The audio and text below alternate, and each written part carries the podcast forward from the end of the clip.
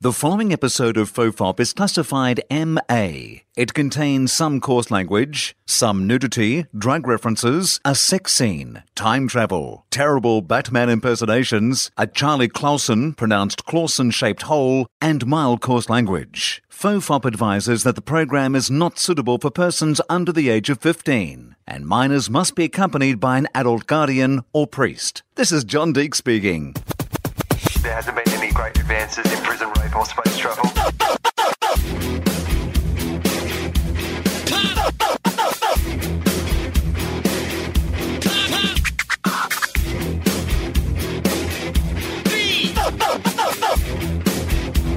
The Father, the Son, and the Holy Ghost.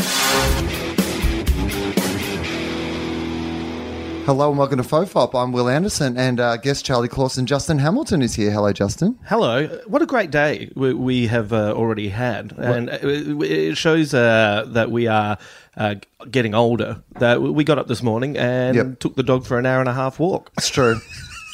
just From- just two gay gentlemen walking their French bulldog. Yeah, wearing wearing hats and t-shirts. I mean, it really was that sort of thing, though, wasn't it? I mean, it, to anyone else, we would have looked like a Yeah. couple walking down the street, walking our dog on a Sunday morning, Yeah. down to the local beach. Like it's not like it's weird. Like the dog's name's Ramona. Yeah. There's nothing gay about that. No, it's fine.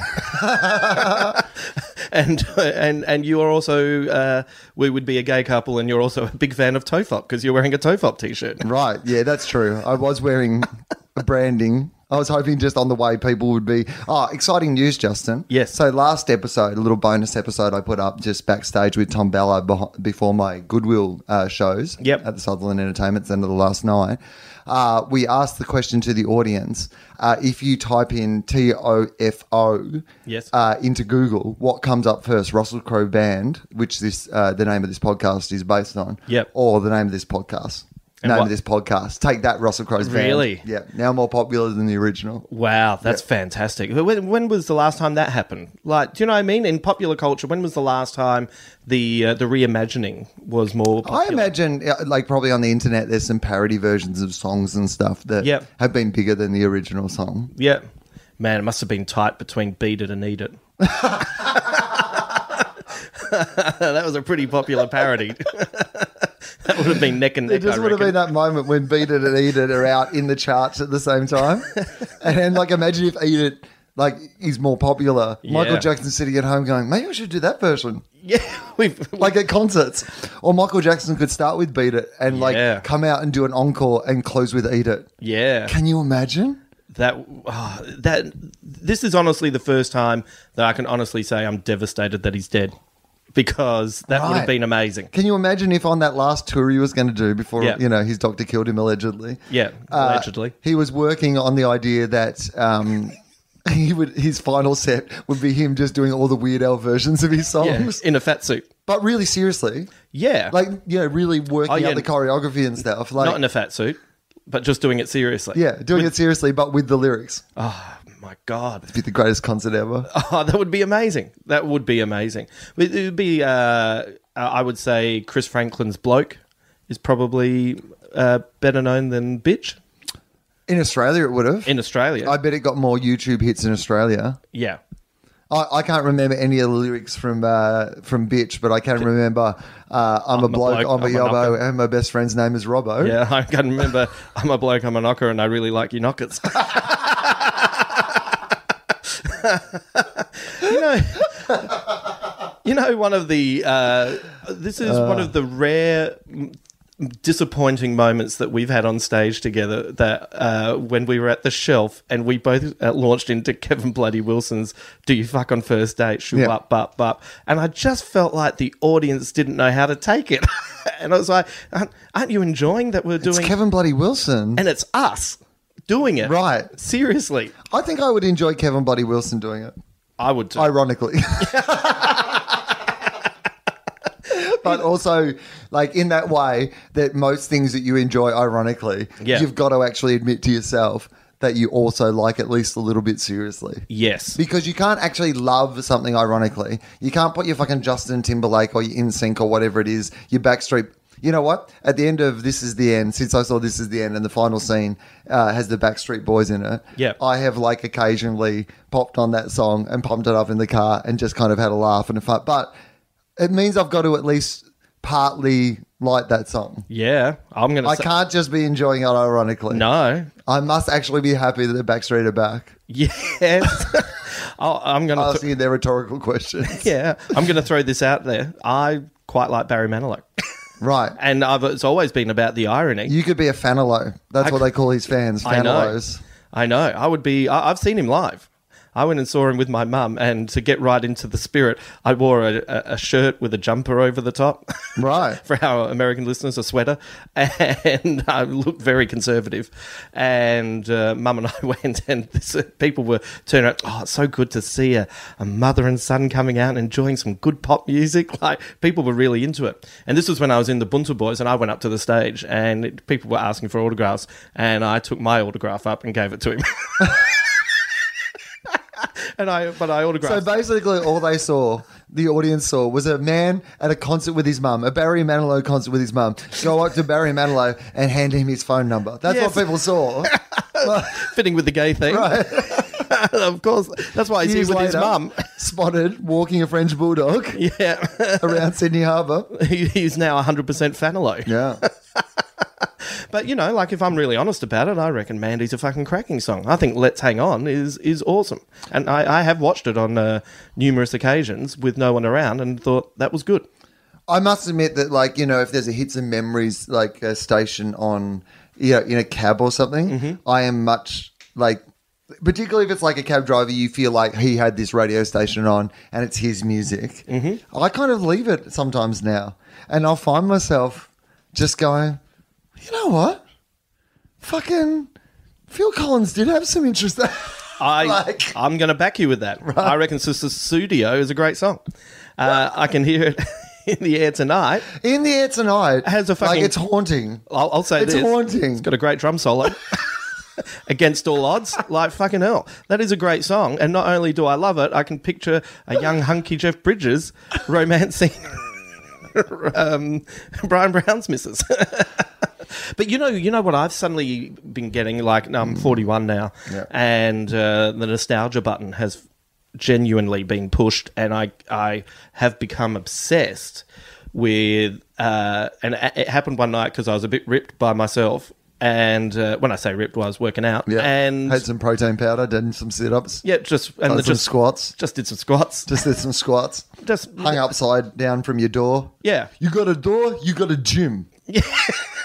that's Justin's motto Yeah. for this year. That's uh, that's I been got my- a door, I got a gym. That's been my whole thing, and you Wow. can see it. And That's what I am in like in my house. I took that ad very uh, personally when he said, You've got a door, you've got a gym. So, you- now I don't go through any of my doors. I was about to say, you don't have any Yeah. doors here. I pay I pay two hundred dollars a year for those doors and then I don't go through any of them.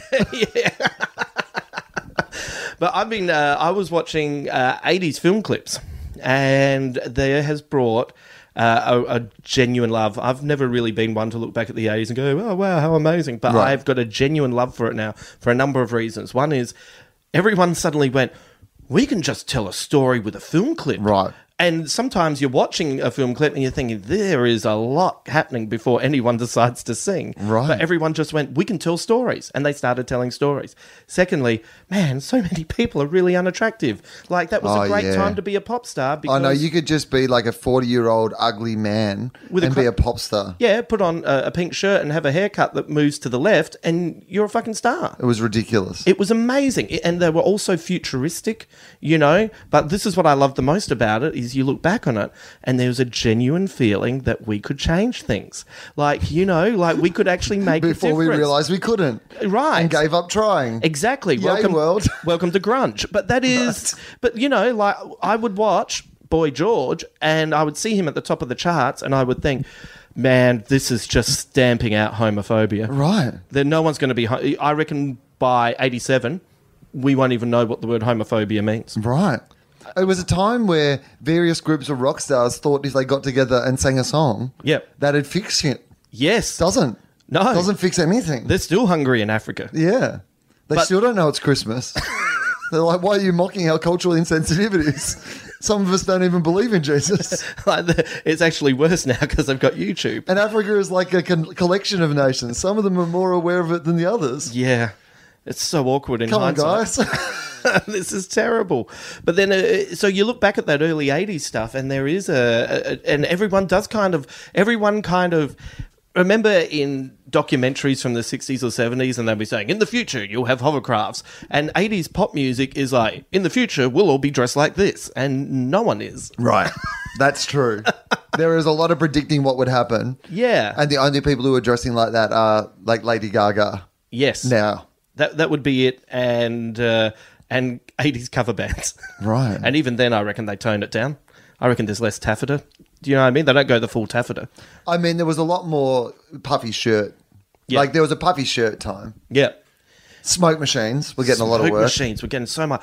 Just mirrors. People fucking Oh, dug mirrors, fuck, mate. Like, and It I. was, it was a glory time for the mirror industry. great. People don't know that.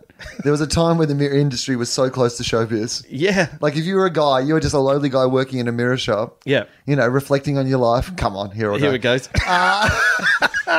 Taking a good hard look at yourself. Yeah. And then one day you're fucking in show business. You're meeting Yeah. Peter Gabriel. I mean, You're walking into a club and getting uh, as big a cheer as Peter Gabriel. right? I'm here with I'm here with flock of seagulls. Yes. Like, you know. That's what I was thinking of. Man, like, I don't want to be cruel about the potentially dead, but that, that is that is a rough head, you know? Yeah. And he was a big star. Big star. And I love that. Do you know what I mean? Like, terrible teeth. So many people had terrible teeth. I saw the film clip for Human League, and they were beautiful. Like, Human League were beautiful. Right. Then. and, and when you look now, you go, "This- "This no, this is this is not happening. Like, what is going on?" But I did think they were beautiful. Your attitude seems to be, uh, and you've talked about this a little bit in your podcast recently, that you've kind of taken a bit of sabbatical from, like you know, not enjoying things. Is that right? Like, I mean, you try to be positive about things and really Yeah. like things. Is that? Am I accurate in saying that? yeah i'm kind of uh, uh, i'm i am i'm, I'm sick of being a, a postmodern dude chockers full of irony Right. so I've, I've taken an irony bypass and i'm post postmodern and i just and like i'm just enjoying things for what they are and and not not having an excuse for not Because enjoying. not being mean is a revolutionary position at the moment. Because It is. everyone's so mean, like the internet culture, the Right. complaint culture, the Yep. negativity. And don't get me wrong, like I feel like because I remember when I was first on Twitter, you know, when I had ten thousand followers on Twitter, and I went to the Logies and I live tweeted the Logies, and Yeah. you know, and it was nasty. I was being nasty to people and the event and all that sort of thing. in your defense it is the only time i've been interested in the logies so you had one person pulled over Well, I would argue that that's a case where you're attacking up. It's Yes. a big showbiz night of nights. That's the sort of thing that you should be. High but even status. these days, I won't tweet the Logies or anything because it's just become so boring for everyone to be like. Back then, no one was really being negative. Like you No. know, so I thought it was a funny thing to do. Take Yeah. the piss out of an event I was actually at. You know, Yeah, but also uh, Bowie didn't go back to glam. Do you know what I'm saying? He got out at the right time. You did. You did your. You did your two years of live tweeting uh, the, the Logies, and now it's time to move on to something else. But I feel a bit hypocritical when I say this. But the culture, like of me, it just the culture of complete everything shit. Yeah, is one of those things. And like you know, I mean, I did a whole fucking podcast about Superman and how I didn't like that. Yeah. but you know, it's one of those things where I, I just kind of feel like um, it's revolutionary to be positive at the moment. I, the, the most dangerous thing you can say on social media is that you love something unconditionally. Right. And because what it does, because people don't realize that saying that you love something doesn't give people permission to tell you that you're wrong. Like if you say, I love my wife, Yeah. that does not give someone permission to say, yeah, but what the fuck is going on with that mole on her lip? Right. You know? Like, I- I lo- and, and that mole is actually another lady. Yeah. There's literally a, just a really nasty lady on her lip. Yeah, it's horrific. Oh, you've got to get her off, mate. Oh, my That's God. your wife. You can't go out in public like that. she won't even let me in, my wife. right. Not with those shoes. No, but that, that- I mean, there's a very famous quote about you have to respect a man's religion as much as you respect the idea that his you know children are beautiful or that his Yeah. wife's attractive. Like, I mean, it's an idea of you know, like you should be reasonably. You don't have to just go out and go, no, you're you're wrong. Yeah.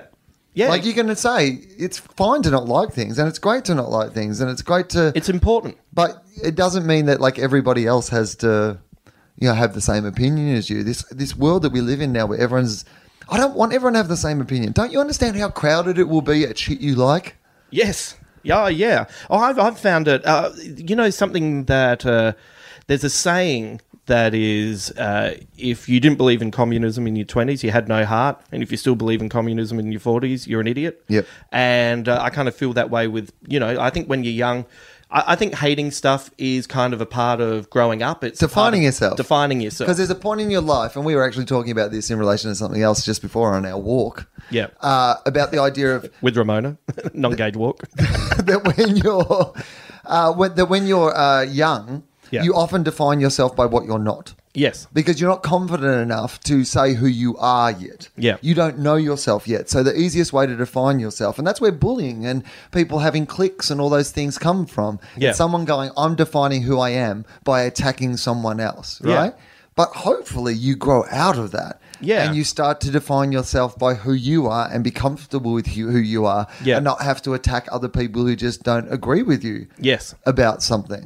Like you can disagree, Yeah. and if you want to discuss about the reasons you disagree, discuss them. But if you don't want to, you don't have to either. But that's the, the problem is is the art of conversation has been reduced to barbs.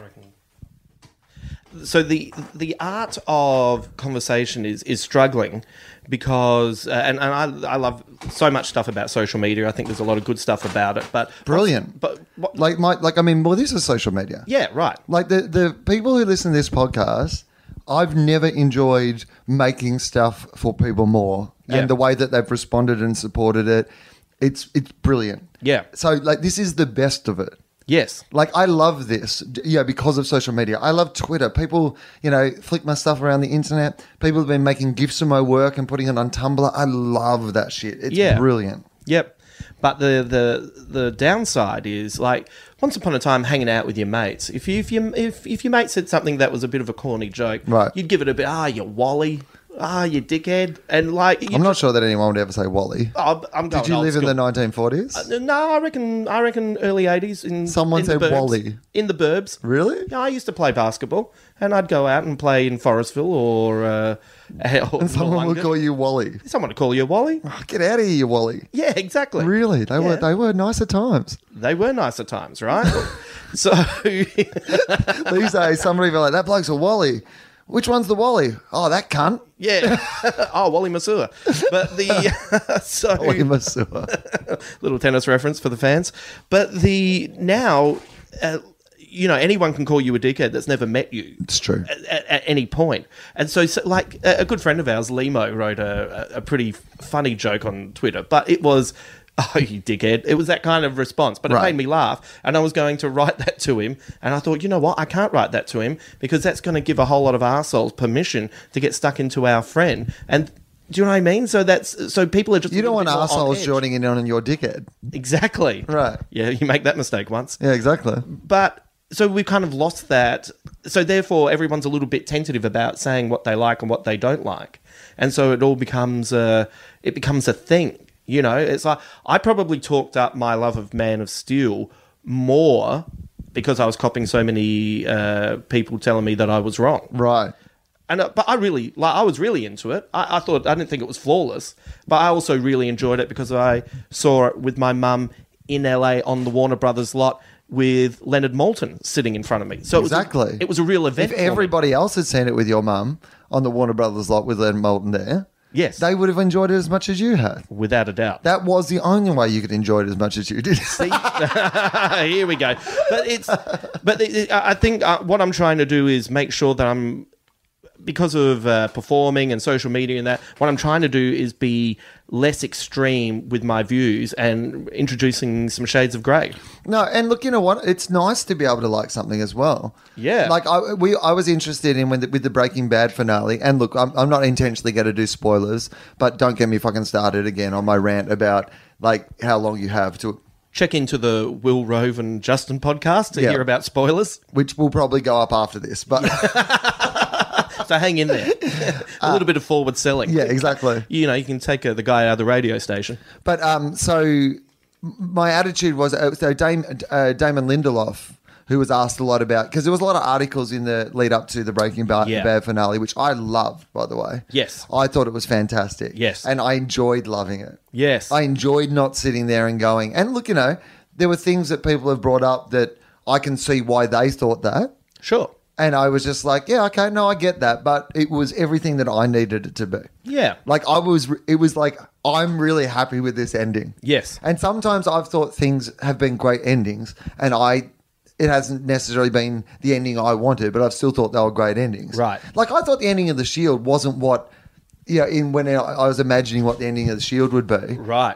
I can't remember what I imagined it would be, but I know it wasn't what it was. I and thought it I was- thought their ending was fantastic. Like, it's, It's one, one of of- the best endings ever in. Without a doubt. TV series. You know what? They went a bit T.S. Eliot with it. Do you know what I mean? Everything ends with a whimper, you know, and uh, you expected a bang. Yeah. And that's what was brilliant about it. Right. And I thought it really worked. It just wasn't what I wanted. Yeah. And I can understand how people might have wanted something else from Breaking Bad. Yep. But for what I wanted out of that show, No. it gave me everything that I needed and it was fantastic. Yes. And you know what? If you love something and someone didn't love something, the person who loved it won. Right. You know, like you can hate Man of Steel, but I won. Oh, yeah, no Because it doubt. brought me a lot of joy.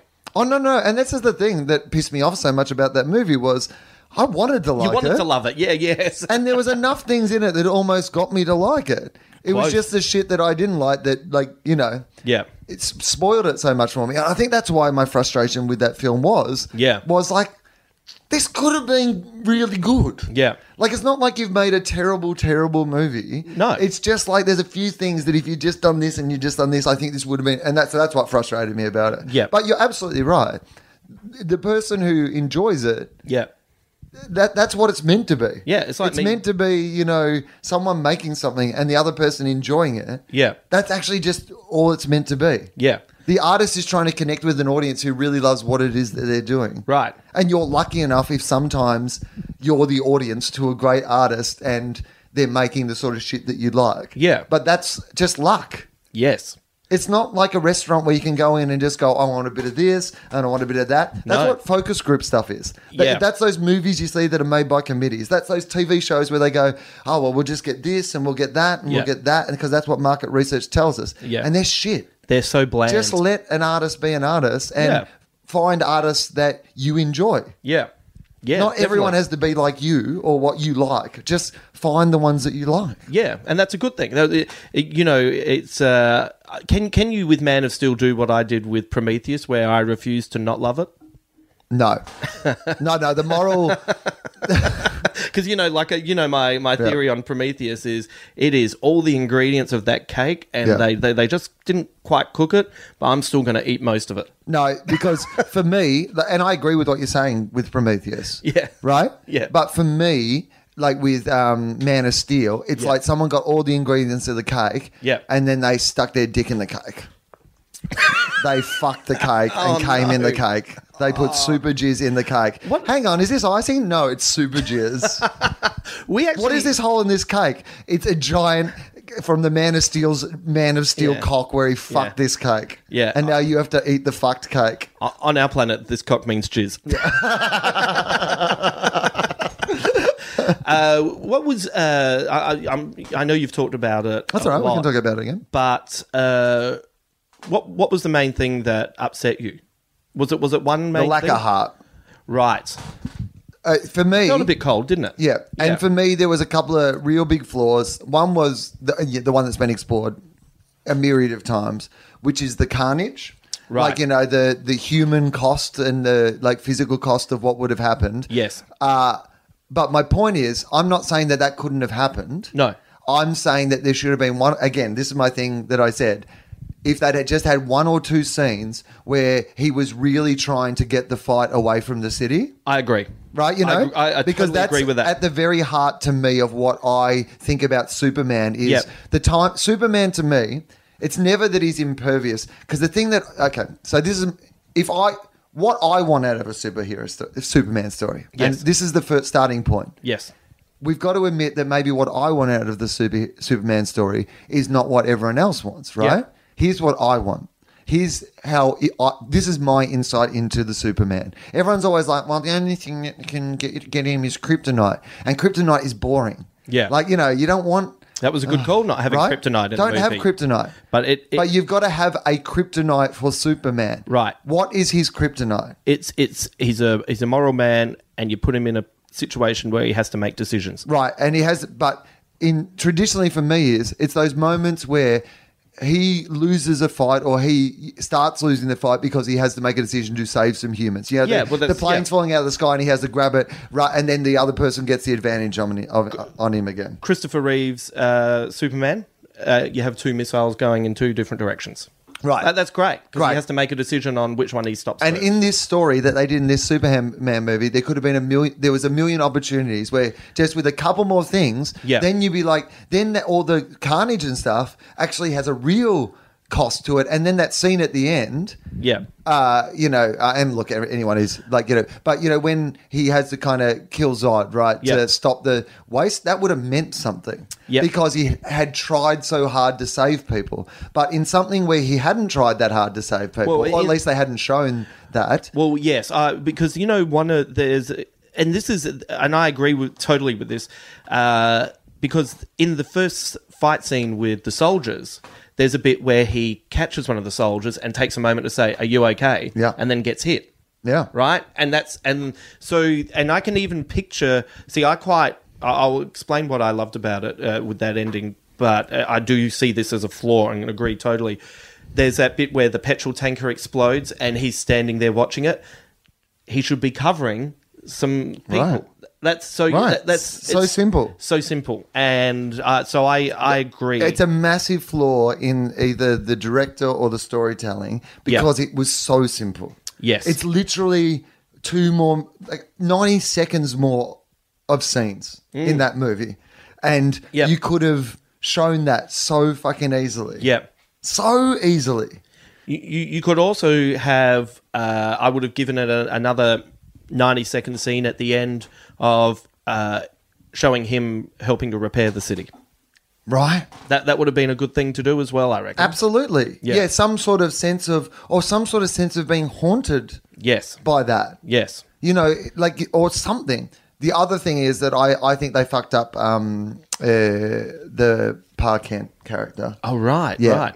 I just think that to get the thing that I want, which is he gets his moral lessons from, you know, that's how he learns. Because otherwise, Yes. he could be the destroyer of Earth, right? Yeah. This is the whole point. They're sending this super being to Earth, and the only reason that he becomes Superman, the moral Superman, Yeah. is because His upbringing. Right. The way he's raised. And yet in that film, because like from the preview, it looked like, because I thought the casting of the film, like the, the most casting. outstanding thing about the film is the casting. Without a doubt. I think they just fucking nailed the casting. and I still love Costner without irony. Right. And that moment where, like, you know, you are my son, like, and his voice Right. breaks, you're like, they are going to fucking hit this out of the park. Yes. But then that just, that whole thing of never, t- like, that the whole you've got to hide yourself. I g- almost get the logic of it. I get the logic of it too. But you've got to also have a moment where, you know, he teaches him that saving people is more important than Yes. not. And I don't feel like they did that job. no, no. One of the best characters in history. And that, again, so maybe. Maybe the fact that he didn't try to save people at the end is actually a logical extrapolation out of the fact that he had a shit dad. Yeah. Maybe the whole reason I didn't like The Man of Steel is that fucking Superman had a bad male role model when he was growing up. Yes. And he didn't learn that he had to save people. Yes. How, how the fuck would he? He's meant to be quiet and keep himself silent. yeah, I blame Kevin Costner. and I'm Will Anderson. the uh, you know the one of the great moments in uh, Morrison's All Star Superman is when uh, uh, the the young Superman's having to deal with a with a threat, and then in the seconds that he's away, his father has a heart attack and, Yeah. and dies, and he. And he suddenly realizes he can't hear his heartbeat anymore, and, and he's not going to be quick enough. And you know that's a defining moment. It needed something a little bit. And considering they were inspired by All Star Superman, they needed more of that stuff. Uh, Also, in All Star Superman, there's a great moment where uh, he saves the, the young goth girl who's going to commit suicide, and you know he turns up and says, "Ah, you, you, you're stronger than you realize." You know, you kind of need a little bit of that to to kind of get it over the top. This is why I found it fascinating and, and was quite into it. Uh, Superman's been such uh, he's he's at his best has really represented where men are. So when he was first uh, when he was first created, he just used to punch mobsters and people who weren't good to their wives. And Yeah. then he went and he punched Hitler, right? and then in the fucking fifties, no. Didn't kill him, though. no, Well, he's he's not he's not he's not that kind of Superman. Like, happy, happy to kill Zod, but Yeah. won't fucking kill Hitler. yeah, well, you know, maybe that's it was Hitler was a vegetarian, so yeah, so he, he gave him. He thought, well, there's some good in him. Oh no, that was back in the days where you were happy to punch a vegetarian. Oh, right, sorry. Yeah, no, that is a fact. Maybe if Zod ate more tofu, he would have given him less of a crack, if you know what I mean. Uh, but then you get to the 50s when men were back from war and they didn't know where they really fitted in with uh, everyday society. Superman represented those things. You see these stories where he's freaking out because he's looking in the mirror and he's bald, and Lois is walking in. It's, ah, or there's, a, there's an issue where he's fat, or there's an issue where he creates a little Superman out of his hand, loses his powers. The little Superman goes around doing all this good. He gets jealous of the little fella. Like it's crazy shit, right? that is crazy, Right. I would love if someone like Created a little you out of their hand. no, I, if that had been the pitch for the new Superman reboot. I would have loved that too. Like, we've got this great, we found this great issue where Superman makes a little Yeah. Superman. yeah, it's mini me, Mini me. Vern Troyer is little Superman. little soups, super fella. Look in the air. It's a tiny bird. It's a tiny plane. Oh no, it's little Soups. That's little Supes. I honestly can't see him. Oh no, he's pretty small. Uh, so He's a tiny man of steel. little Soups. Hitting criminals in the shin. Little Soups. Oh ah, little Supes. my god. it's good to have this uh, little Clark Kent working here at the, the Yeah. Daily Planet, though. Yeah, like no one, no you one should go out and investigate Little Superman. what makes you say that? I don't know. Oh, no reason. Nothing. You're on the right level. Eye height. Oh man, His X-ray vision. He can see your ankles. Little Soups. I can see uh, that you're wearing an ankle bracelet. Well done, little soups. You're Well, onto Little me. Soups. Uh, then, then you get to the '60s. Things like uh, it starts becoming uh, politically aware. Like there's an issue where Lois Lane lives her life as a black woman to What? kind of know about prejudice. Oh, and black, stuff. so she does blackface. and She ends does up on black, she blacks up and ends, up on, Hey Hey Hey Hey Saturday. Saturday. Harry Connick, not amused. Oh, he's furious. It's gone back in time to punch the writers. So I love that. So Lois, Lois, but that's what she would have done. She did blackface to go undercover. Well, she became ac actually a black woman, like an actual black oh, woman. so Lois Lane was suddenly a black woman. Yes. How did that happen? Ah, you oh, know, no, just in comics. comic ways. Yeah, yeah. I don't know. that She, but she didn't become a black woman. No, she was a black like, woman. well, yeah, okay. But so she was Lois I Lane. thought for a minute you were like, oh no, like Superman looked at her one, like, or someone put a spell. Uh, but Yeah, she- she was actually just a black character. No, no, no. She went through a machine and that. Made Oh, no, she did. or something like that. Yeah, no, you're right. That's why when you're saying how did it happen, I say I don't know comics. That's my answer to everything, right?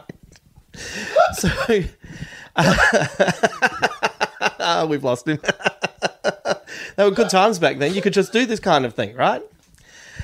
So, so then, I love the idea of her undercover too, Lois Lane, because she's like a, you know, oh, we could reboot that one too. Okay. Yeah. So here's what you do: you cast her as like uh, she goes through machine. Yeah. And she becomes a black woman, but like goes underground, like in the wire. Do You know what Yes. I mean, like you know, fucking work like on the streets and Yeah. slinging drugs, and Yeah. you got Lois like smoking crack and yeah, shit, trying to and- take down Stringer Bell. yeah. Oh, that would be good. Right. I would. Well, you know, they're doing the TV series Gotham.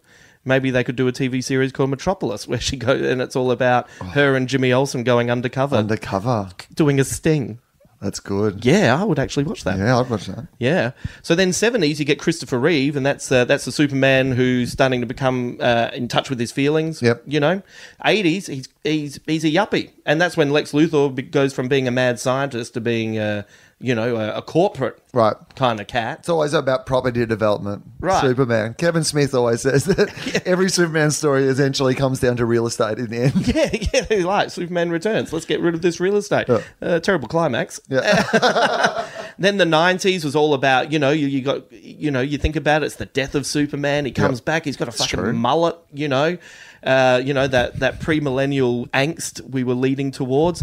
Then then we get to the 2000s, and this is why I found it fascinating. Long preamble, kids. The this is where Superman Returns failed because they tried to make a Christopher Reeve Superman, and no one relates to that cat because we're Right. not we're not those We've people. moved on. Right. Yeah. But this is what I found fascinating about this movie, and this is where the comics are failing, and this is why comics people are freaking out about it because Man of Steel represents where American men are at this point in time, and they are they are scarred by September 11. They are scarred by something that looked completely fictional was realistic and they're still trying to work their ways through it and the superman who did all of those kinds of that guy doesn't exist. It, this is the dude, and that's why I think it did kind of you know connect with lots of people, and I found it I found it fascinating. I was I was quite uh, I think overwhelmed if by. it. I think if that's what you're trying to say, then I think that they missed a massive opportunity with those final scenes set in Metropolis, which is like you know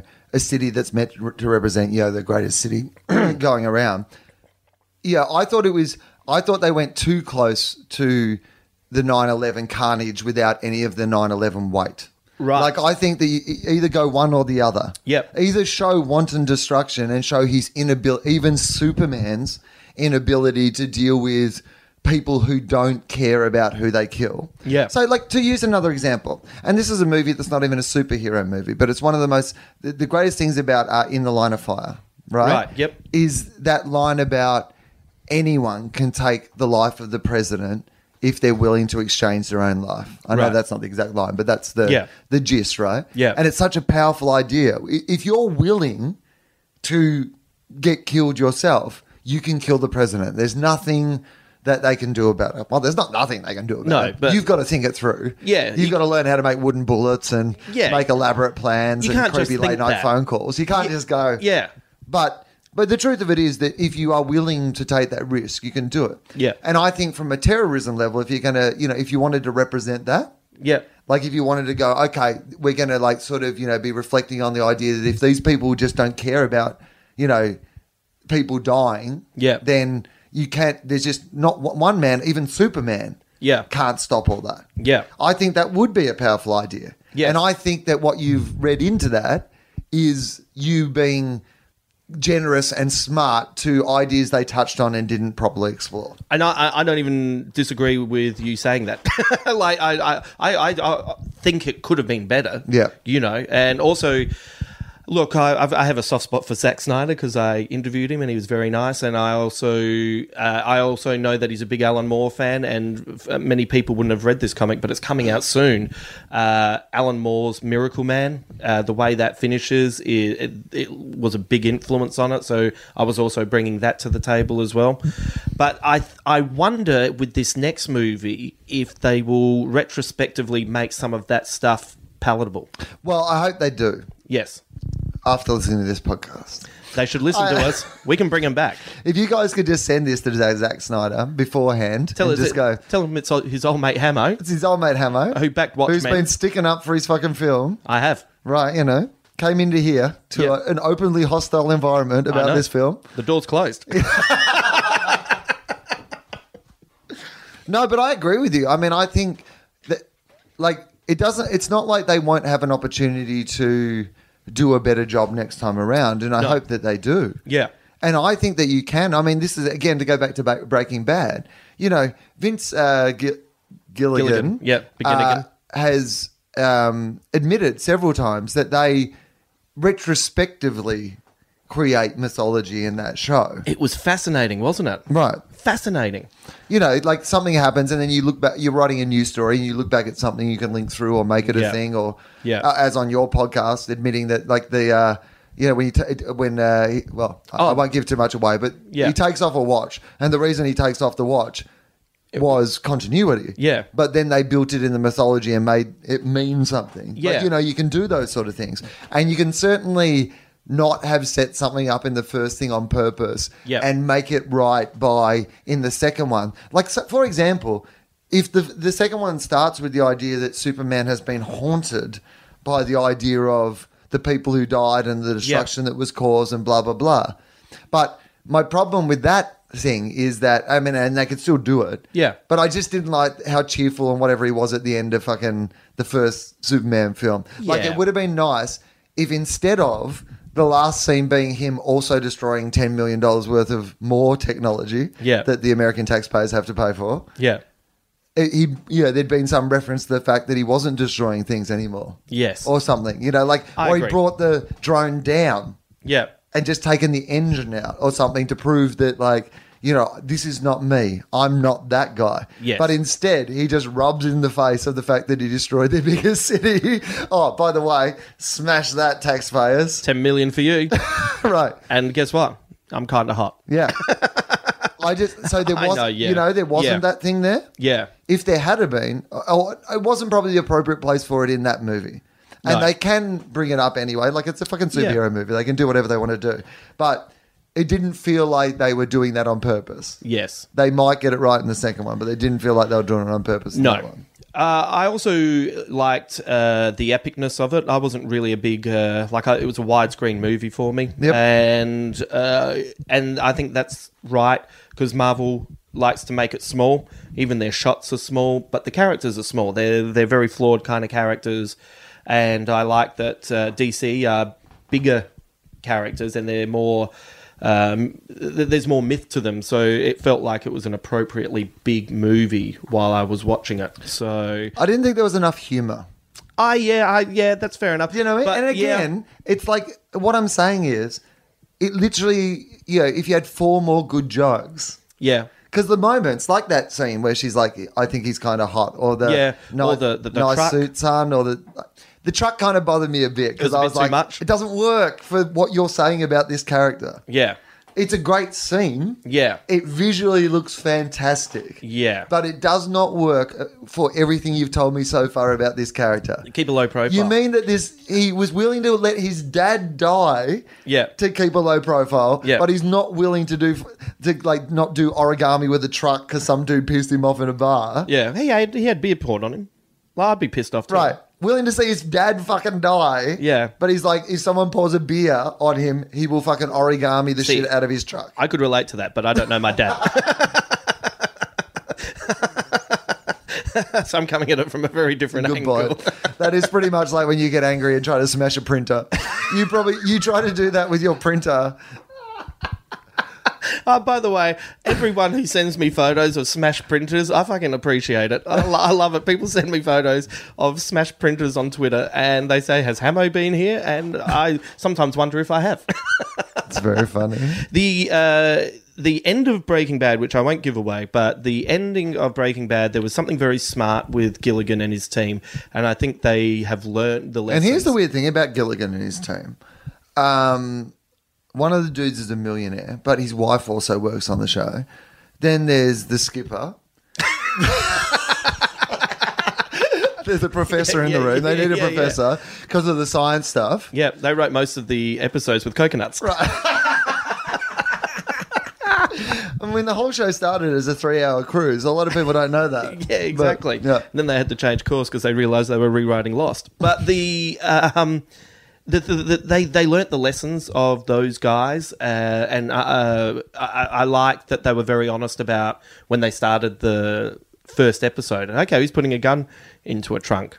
Right. Okay, we'll work out what that means. there was certainly a sense of that they you know what that was i, I liked a couple of things about that because i thought formatically and again we we that, we I, i'll try not to give any spoilers here we're only going to talk really vaguely about Vaguely, this but yeah. again if you're really into breaking bad and you haven't seen the breaking bad finale yet you're not really into breaking bad You're not that into it, so um unless you're waiting for a loved one who's in Alaska working or the Antarctic. You know what? I haven't finished The Sopranos, and I know how it finishes. Yeah. And it doesn't matter. I just didn't get around to it in the time where I was allowed not to know how it finished. Yeah. It's fine. You made your decision. I cared about other shows a lot. Lost, I avoided the internet for 24 hours. Breaking Bad, I avoided the internet for 24 hours until I'd seen it all. Yeah. We know our responsibilities, people. Yes. The world doesn't have to fucking operate around you. Yeah. That's not how it works. Exactly. You sometimes have to operate around the rest of the world. and that's a little tasty tidbit from the next podcast with Rove. I will expand on these thoughts next episode. Another forward tease. Uh, but it was them saying, "We know where we're going." yeah. It was Yeah. them. So th- in the first series, the format of the show was very sort of at the start, you would see what was going to happen at the end, episode to episode. That Yeah. happened. And then they went away from that. I think end of series three was it when they started telling like longer form. Anyway, they brought that back, but over a whole series. Yeah. So it was a return to the format the show had been a little bit earlier as well. So Yep. it was a nod to their own structure within what they were doing, which I thought was very clever, but not having to repeat the same structure. It was an advancement on their structure, which I Yeah. thought was really cool. Oh, it was so clever, and it it was a v- very good show at course correcting its mistakes. Right. So you know, because it made some mistakes. It made some mistakes. That's the thing about Breaking Bad is that you look back. There's some terrible episodes of Breaking Bad, and they made some terrible decisions. But the show is fucking fantastic. I I wouldn't say terrible, but not there's a not, not as couple- good. There's a couple of bad decisions, I reckon. Well, you know, like uh, early on, uh, Marie being a kleptomaniac, Right. Like you know, No. we've already seen it on Love and My it Way. also just made no sense. Just- it never became part of her character. it was uh, It was a bad choice. It was a lazy way to try and bring something to the character, Right. So they course corrected that. The start of the third season, the twins were going to be the big bad, and Yep. then halfway through, they just went, "This isn't working." No. got rid of them, and that bought the great uh, villain in Gus Fring. right. You know, exactly. So it- it's uh, it's it's a really good lesson for uh, for making. Jesse was something going to die in the first series. he was going to like- die. And you know, uh, then they realised he was the soul of the story. Yeah, that, that was more down to the writers' strike stopping them at a very good point. But then you know, when you uh, you know that I third- still think the plane crash probably.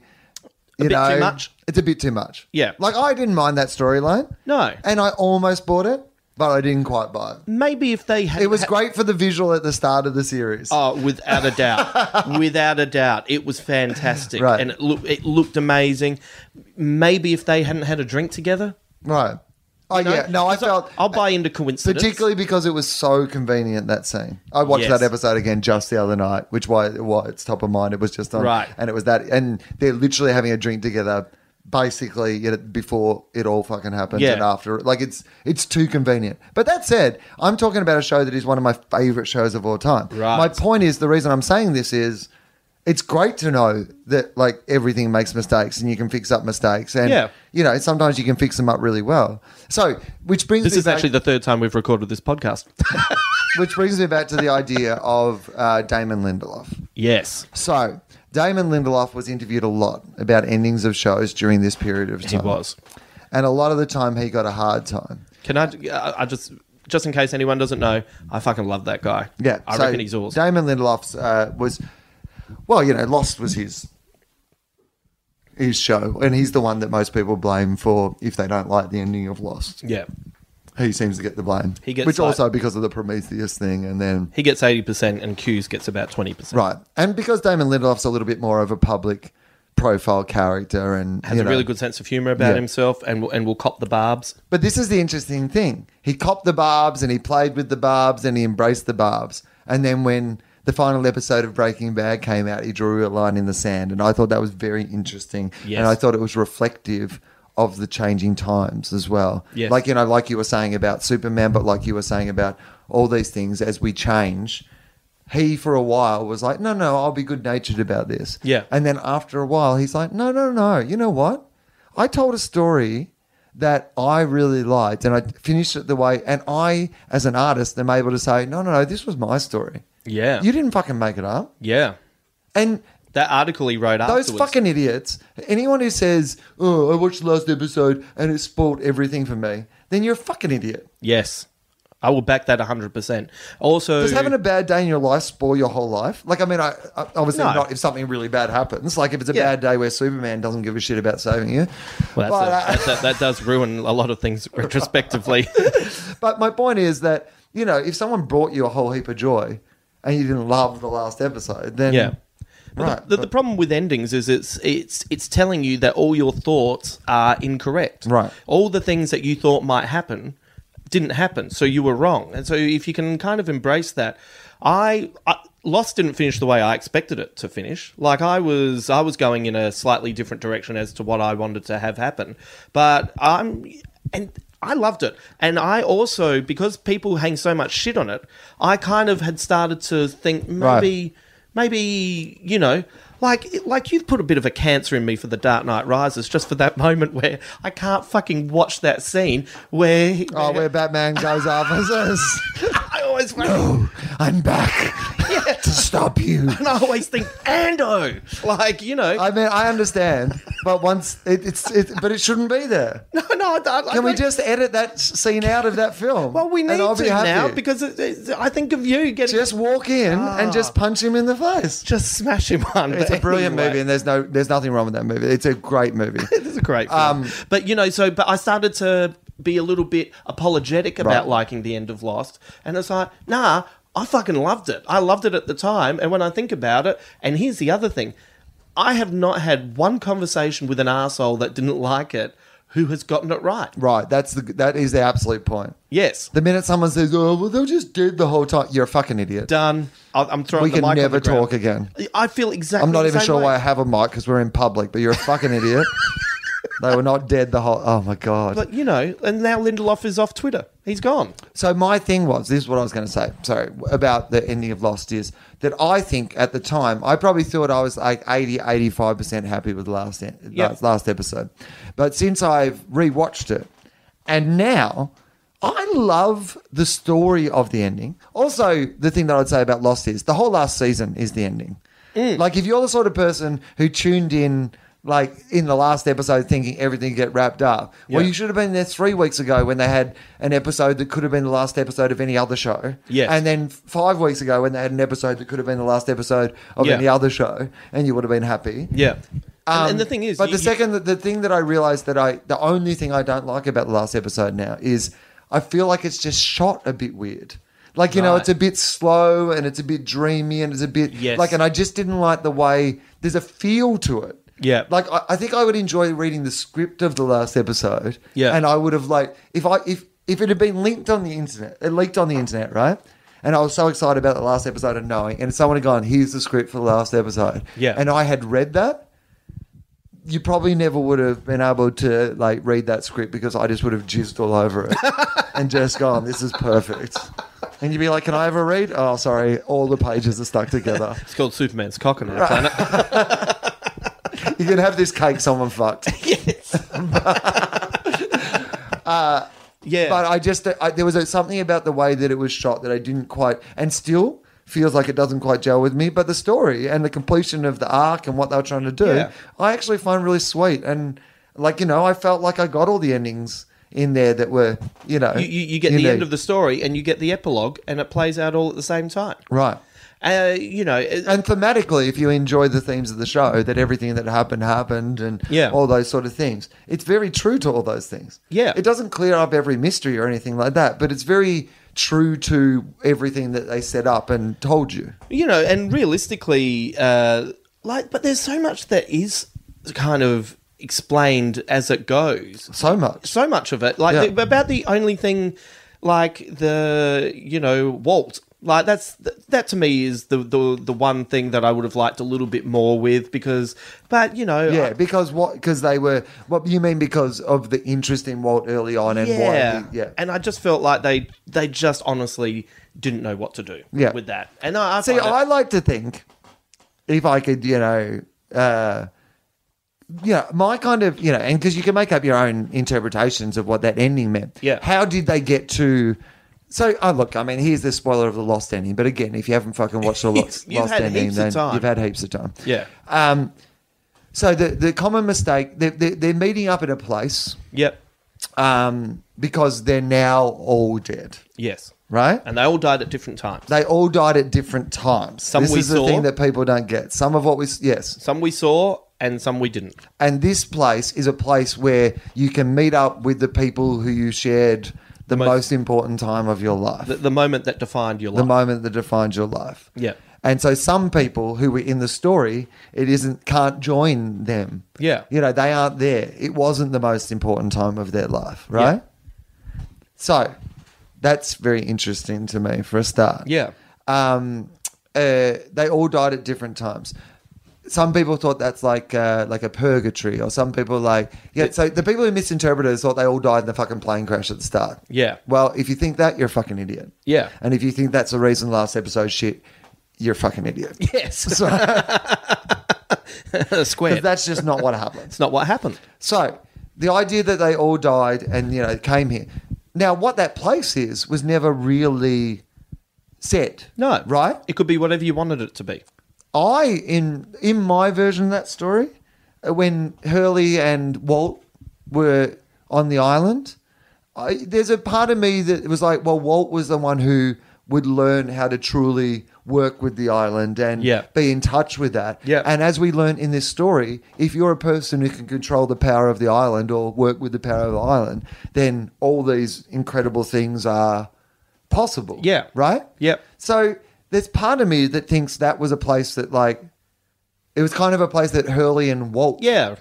That's a good one. provided for them Yep. as a thank and the island provided for them because in my mind these were the most important people Yeah. in the history of the island. Yeah. So the island gave Walt, who was the one who had the most natural capacity to Do you know, these do things. these things. Yeah. The capacity to give them somewhere that they could, you know, all meet up again and be together and blah Yeah. blah blah.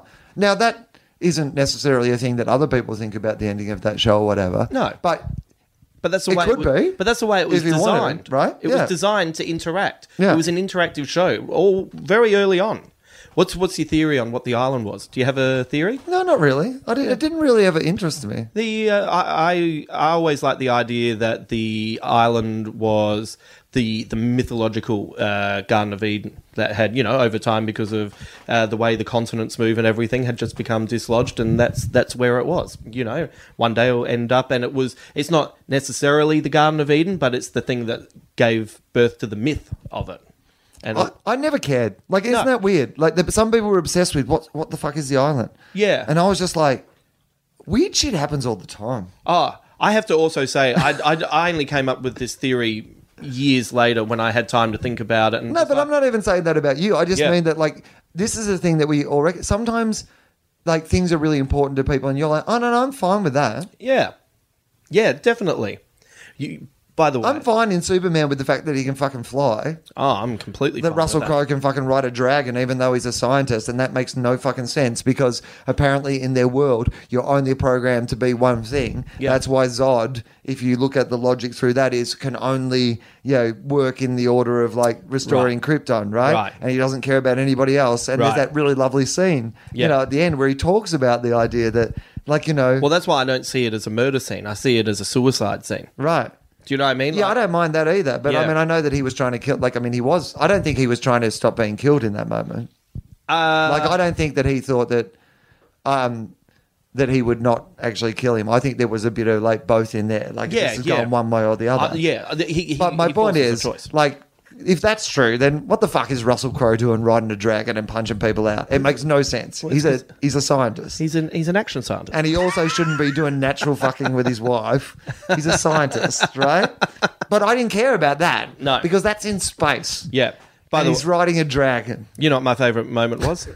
was uh, the because because it's Russell Crowe and I fucking love the gravitas that Yeah. he brings to this scene. Oh, when where- he's closing doors with his hand. Oh, I loved it, and I also loved when he says uh, he says uh, uh, hit that wall and he breaks it and he looks and Russell Crowe just looks at the fucking earth and he looks at Lois Lane and he just with all the gravitas and you know that he talks to his kids like this. He just looks at Superman and goes, "You can save them." You can save them all. And then he just floats back like Super Jesus and fucking turns around and does it. I was into that like there was no tomorrow. Ah. And they wouldn't have been if I lived in Metropolis. There was fucking heaps of things in that movie that I was into. Like, Yeah. I don't mean to. And this, I guess, like was why I was so frustrated with it because I thought that. I mean, it's the best flying in a Superman movie I've ever seen. Breathtaking. It looked amazing. That was shot when he those comes over the earth. right? And those scenes when they're fighting and that when he tries to get away and they he, like gets grabbed in the air like Oh, a crowd. The physics of superhero fighting were out of this world. Unreal. Out of this world. Unreal. Like you know, so I, there was Yeah. definitely like some stuff that I really enjoyed. I do like that you have seen it three times, even though you have huge frustrations with it. I know, but the worst thing about that is that each time I both am reminded of the things I like about it and the things I hate about it. Yeah. Like, for example, another thing, again, is that idea of I don't mind the idea that, like, if you'd set him up as a drifter who was clearly looking for some sort of clue to his where he was from and his childhood and that sort of thing, or that for reasons he couldn't understand, Yep. he was being drawn towards Yes. something. But in the movie, it was just like he was working bar jobs and hitchhiking, and then he stumbled upon a spaceship. yeah, yeah, yeah. Uh, look, I, Like there I- were plenty of ways they could have made that work with not much more work. That was my issue. Do you know what I mean? Like it's not like I agree. W- look, what like e- even even with my uh, my uh, affection for Zach, who sent me a signed Good friend of Watchmen, yours, yeah. uh, after the thing I did for your it. mate Zach. Let's just assume My pal. that if you're listening, Zach, and he's still listening. Yeah. Firstly, good on you. yeah, I understand the irony in a like a podcast where I've talked about haters on the internet and how we should all just love things that I've spent a lot of time picking flaws in your movie. So I appreciate that if you listened through this far, my friend. By the way, By I, the but way, I, I think you- you're working through some of that. if you hey? want to make little soups, we are here I will send you some ideas and some pictures. with a black Lois Lane, also a midget, little person, whatever you want. I'm fine. We, we got to get this Vern right. Oh. Troyer is both. Vern Troyer plays a black Lois Lane and little And soups. little soups. Yeah. My God, and he could play Clark. Uh, he could play Lex Luthor, Little Lex, yeah. because he's with the shaved head. I um. Oh, hang on. What, were, Okay, we, go on. what were we Uh, saying before that? The I was just saying if Zack Snyder has listened this far. oh, I was going to ask you this. What do you think the movie would have been like if Christopher Nolan had taken the reins and directed it? better. Yeah, so do I. Yeah. And that that uh, yeah, because I was kind of watching it and thinking, Better. yeah, because Nolan would have just had All of those them are there. bits. All the ingredients are there. He just wouldn't have stuck his dick in the cake. He, you know what? He wouldn't. Have, his his dick's in his suit, Right. right? Yeah. His dick's not coming out, It's not coming out. and I dig that about Nolan. no, no, I thought there was plenty there. I didn't mind the actual the take and the storyline and there were so Yep. many things in it that I went that could have been much more interesting. I just don't feel uh, it quite got there. that it, that it quite got there. But Little Soups coming soon. Who would Okay, if we were going to cast Little Soups. Now not everyone else is little. Only Superman's little. Yeah, Right, so we're recasting. None of the cast from this Superman film want to be involved. not at all. Right, it's a spin-off. Yes. Little Soups. Yeah. And so we've got Vern Troyer is Little Soups. Yep. Now we need who's going to be the main villain against Little Le- Lex Luthor, I imagine, is main villain against Little Soups, right? Yeah. We could have we could have Bizarro Little Soups, Mm. who's seven foot. Do you know what I mean? Because Bizarro Superman's always Oh, the that's different. uh, that's actually really good. I like Yeah. that. So he has to fight someone who's really big because it's Yeah. a David and Goliath story. yeah. Okay, that's good. I like that. Yeah. Um. So who's seven foot? Uh, who was? Do we? Uh, Like it can be like who's the biggest dude in uh, the Rock? Rock. Oh, I was saying. I was thinking the Rock. Yeah. Yeah. Yeah. So uh, and he's uh, Vern Troyer and The Rock in Little Soups. Okay, beautiful. Good. Bizarro. Yep. Uh, but do we keep Lex Luthor as a? Uh, Oh, as a little person? yeah. Well, we could. Well, I, I th- can't we? Um, Mm. Can Vern Troyer play Lex Luthor and Little Soups? that could be Oh, interesting. that'd be good. Or Can do you we get- imagine? Because they're kind of like, you're meant to see that they're opposite sides of the same Yes. person. Yes.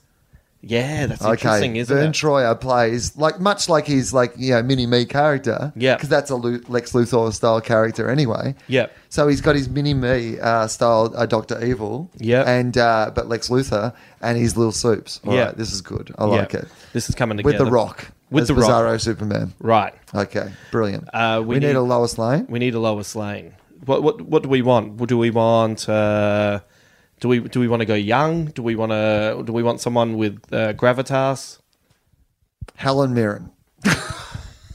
No, I reckon Helen Mirren is a female Perry White. Oh, great. P E R I Perry White. Oh, Perry White. Yeah. so she Oh, yeah, okay, good. she will be very good I as love Perry it. White. Yeah, Helen Mirren is Perry White. Man, she you know she'll bring some good arguments. Jimmy Olsen? Do we have a Jimmy Olsen? We need a Jimmy Olsen. I was thinking, I can't quite think of the guy's name, but he's in the American version of Being Human. if anyone can quickly send it to my head so I know. Sam Withington. It's not Sam Worthington, Sam- but. but Not Sam Worthington. Not so. Should be Sam Worthington. We'll cast Sam Worthington. Sam Worthington yeah, as a it's Jimmy really- Olsen, Mate. mate. mate, I got some fucking photos of Superman, mate. Well, I'll tell you fucking something about Superman, mate. Never helped his mate fucking lift a couch. And fucking, I just work as a fucking labourer on the side, mate. Not like fucking Superman with his fancy. Oh, I'm a fucking reporter and I'm also a fucking criminal, mate. Oh, my well, God. this we just live on this big ball of mud, and. Uh, All right, we should finish up. Uh, a bit of Jimmy Olsen is good though. Yeah. An angry bit of Jimmy Olsen brings something to the mythos that no one has ever thought of. Uh, thanks for listening. Uh, Justin Hamilton, uh, tell people where they can find you on the World Wide Webs. Uh, you can listen to my podcast, Can You Take This Photo Please, uh, through iTunes or through the website. I've been blogging about every gig that I do this year. You can check that out, justinhamilton.com.au. For Melbourne people, I'll be at The Shelf from the 18th of November, tickets through the Toffin Town. And for people in Sydney, I'll be doing a solo show on the 29th of November. You can get tickets for that at the Comedy Store. Uh, I am doing my trial shows at the Sydney Comedy Store for my brand new tour as of uh, this Thursday. Uh, the last tour finished on Friday, so I don't have any material yet. But uh, the first, they're, f- uh, they're only fifteen bucks. Yep. Um, the first few will probably be mostly improv shows, but like you know, I think that people who've seen me do those style of shows before, you'll you, you hopefully will enjoy that. Oh, they're always interesting. I think there'll be fifteen w- bucks worth of without a at doubt. least. Well, I'm going to come and watch all three, so you can come and sit with me. and uh, maybe I'll come and sit with you if it's not going well. and Maybe you could get up. and then if you're the sort of person that um, the week uh, uh, that you like to see my ideas develop a bit more before you come and see fifteen dollars shows, uh, I'm also doing the next week as well. So Yeah, you can right. make your choices on whether you want to be- see it at a like Raw. I have nothing and see how that goes, or you want to see it, you know, take your chances and kind of you know come the week after. But Yep. uh, those shows are all on sale. If you like the show, please rate it on iTunes. I haven't mentioned that for a while. And if you like any quotes from the show, put them on Twitter or Tumblr with the hashtag TOFOP quotes.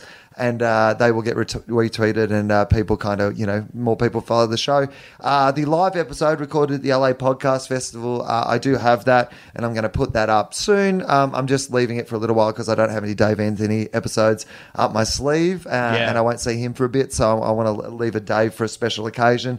But uh, it is coming soon. Uh, we're going to have some new T-shirts, uh, so that's exciting. But um, we're going to work on those for a month or so, and we'll let you know when they're going to come out. So uh, thank you very much for listening, and we'll talk to you soon.